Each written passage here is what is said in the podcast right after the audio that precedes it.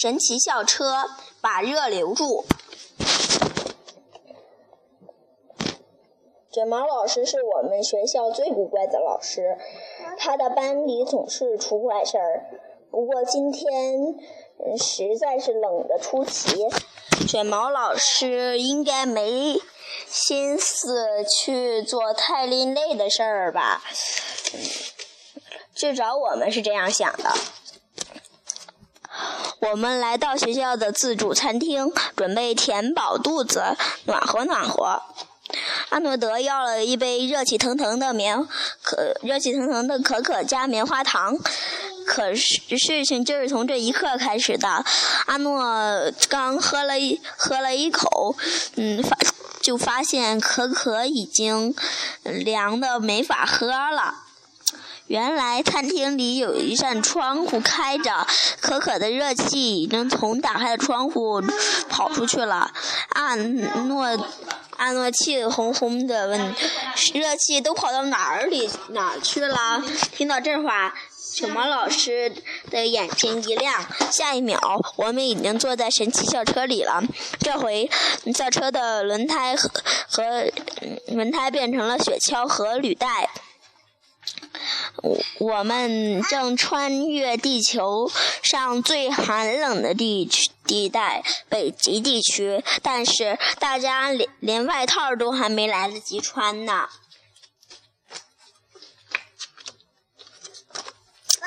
卷毛老师按了一个按钮，外套就从车顶上掉下掉了下来。可这些衣服太薄了，一点儿也不暖和。卷毛老师又去找呃厚外套的厚外套的按钮，却一不小心把把校车开进了冰冷的海水中。当我们正在正到达对岸时，车上挂满了水冰，你拿也被冻住了。哎呀，全被冻住了，挂了冰了，太冷了。校车熄火了，我们被困在北极地区了。发生什么事了？我们动弹不了了。哎呀，地球的最上方。要想回家，我们必须想办法让车子热起来。大家都冷得要命。我们班的宠物蜥蜴，可怜的李兹已经快冻僵了。哎呀！李子是冷血动物，它身体里的大部分热量是是世界环境中获得的。菲比一边解释，一边把李子放进自己的外套里。别担心，我是温血动物，我能把热量传给你。据我所知，北极的地区的最低温度能降到负七十度呢。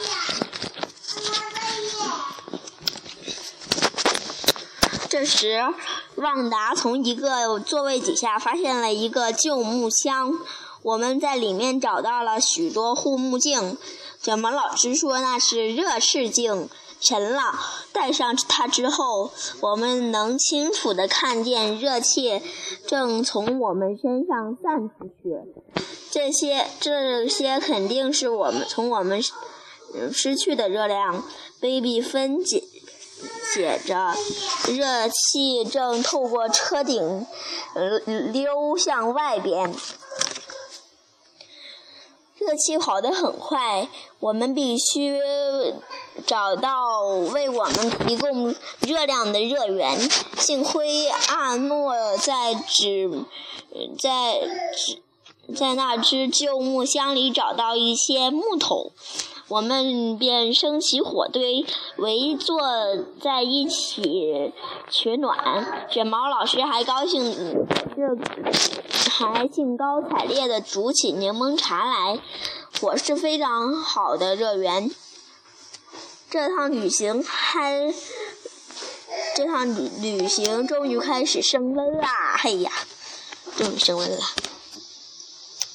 怎么没人戴护目镜了？人的这个这个热视镜了，可惜那那些木头维持不了多久，就正好我们又发现了一只木箱，就把它拆了。这时，有几个暖水袋从箱子里滚了出来。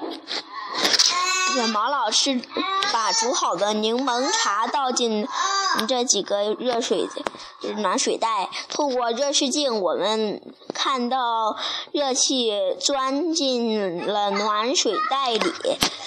按卡洛斯把一个装着的热茶的暖水袋塞进外套里，哇，真暖和！他开心地叫了起来。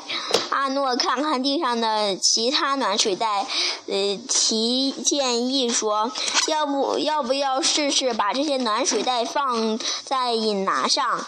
嗯，那袋子里的热量能让引拿。”热起来，也许校车就可以发动了。嗯，我们就就不能回家了，是个好主意。可惜太晚了。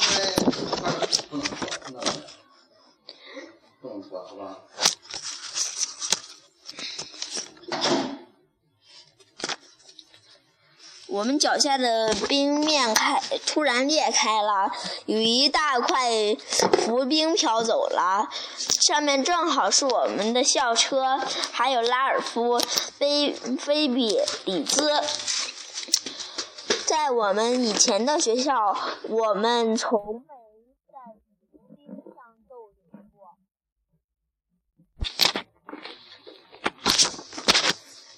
这可怎么办啊？我们得去救拉尔夫和菲菲比，可大家已经快冻成冰棍了，根本没法行动。卡洛斯取出他的暖水袋给大家看，看，看，嗯，暖水袋里的热差不多都跑光了。我们得找些别的保别的东西来保暖。卡诺阿诺思考着，他看见了多罗西的书，忽然灵机一动，我们可以用这个。嗯，阿诺把书一页一页的撕下来，然后塞进衣服里。我也不想损坏书籍，可这是紧急情况啊，他解释道。嗯。嗯，用纸可以把我们的把身体和冷空气隔开，可以阻止热跑掉。我在努努力留住热，很好，阿诺，你对隔热很行嘛，很在行嘛。哎呀，挺好啊。嗯，他不是挺笨吗？听说，嗯，他是笨的。这些纸确实略微减慢了热量的散失，因为纸张有隔热作用，能把热留住。我但我们想弄回校车，这显然不够，还得找一个更好的热源。啊，那里有件毛，几件毛大衣。呼。卷毛老师忽然说：“应该是个不错的热源哦，跟我来。”卷毛老师说的没错，这个热源很温暖，而且毛茸茸的，闻起来有些像鱼。啊！我们突然明白了，这可不是一般的热源，是一只北极熊！卡洛斯大喊：“快跑呀！”迪姆惊呼：“快躲起来！”海莎惊恐万分，直叫，嗯，连声直直呼：“糟了，糟了，糟了！哎呀，真糟了，倒霉，真倒霉！这本书里，这个他们太倒霉了，竟然是北极熊！”卷毛老师连忙抽出袖珍缩小器，一阵猛按，我们吱的一下缩小了，简直比一粒沙子还小。还飞进了北极熊厚厚的毛里，他们去哪儿了？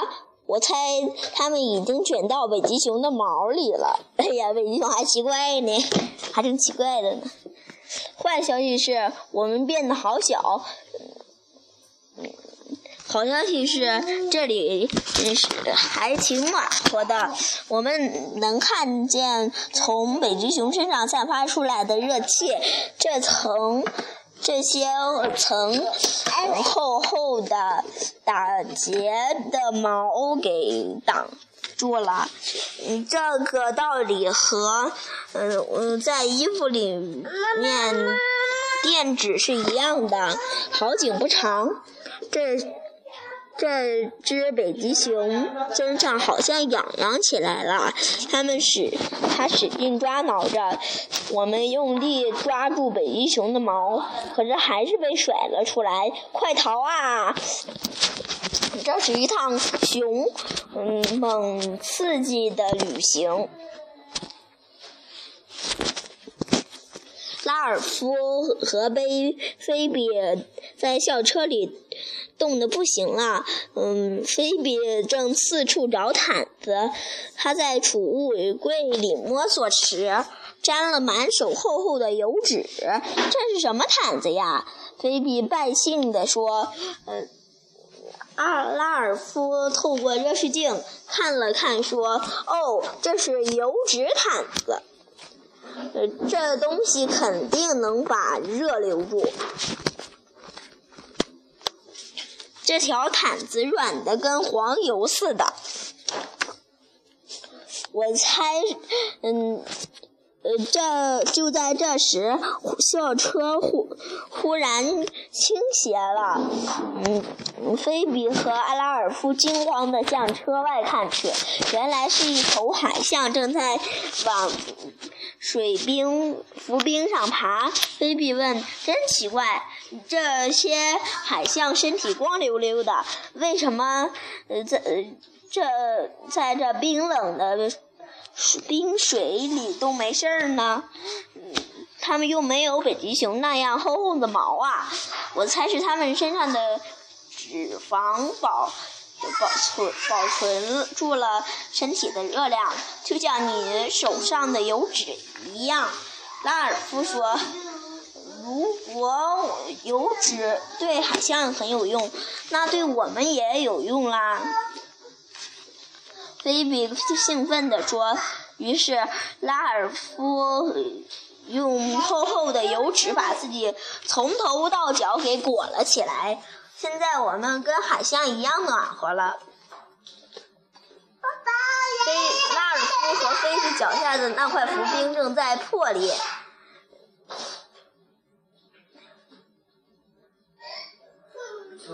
而我们却够不到他们，赶紧去救他们呀！凯莎担忧地说。可我们又不能直接跳到冰水里。多罗西说。卷毛老师说：“别担心，李李兹在那儿呢，会会有办法的。”他用力吹了一声口哨，大喊道：“李兹！”李兹把它打开，李子立刻跑进跑进校车，呃，搬动了仪表盘上的一根操纵杆儿，车顶砰的打开了，有一团东西飞到飞过海面，打到了我们身上，我们跳进，嘿，我们身。我们滑溜溜的，因为我们全被油纸包包起来了，干得漂亮，李子。我们跳进海水里，向校校车游去。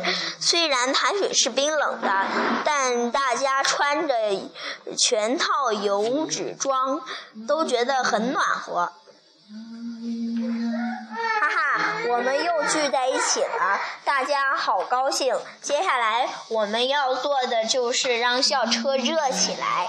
于是我们做起了健身操，身上散发出来的融化热气融化了油脂，校车暖和了校车，但很快车又热又从车顶上跑掉了。阿诺说：“我们得用什么东西把热留住？热又跑掉了。哎呀，热还真跑掉了。”睡，在这儿睡吧。哪里？你的意思？在这儿。呃，真是走运！我们的车里有造冰屋的设备，于是大家用冰雪围着校车搭一搭了一座冰屋来存住热。嗯，卷毛老师解释说，这是因为雪里有许多充满空气的小孔，嗯，热跑进这些小孔后就被拦住了。冰屋建成后，我们继续做健身操，真是累啊！嗯，不过很管用。大家身上散发出来的热都被留在了冰屋里，校车上的冰渐渐融化了。没过多久，引南已经发出了轰鸣声。我们在我们运动制造了热，然后空气留住了热。效果不错啊，冰已经开始融化了。凉快啊，舒服。太及时了！卷毛老师刚把校车变成直升机，嗯，浮冰就裂成小碎块了。我们得获救了，再看最后一眼吧。嗯，校车救了我们。回到学校后，阿诺又要了一杯热可可，这回他可不会让。热溜走了，他把一杯热可可放进一个双层棉袋里，他是他自己做的哦。卷毛老师说，就像卷毛老师说的那样，嗯，阿诺对隔热很在行。我看见阿诺又要了一杯热可可，这次热可热可跑不掉啦！哎呀，真的跑不掉。再见。讲完啦。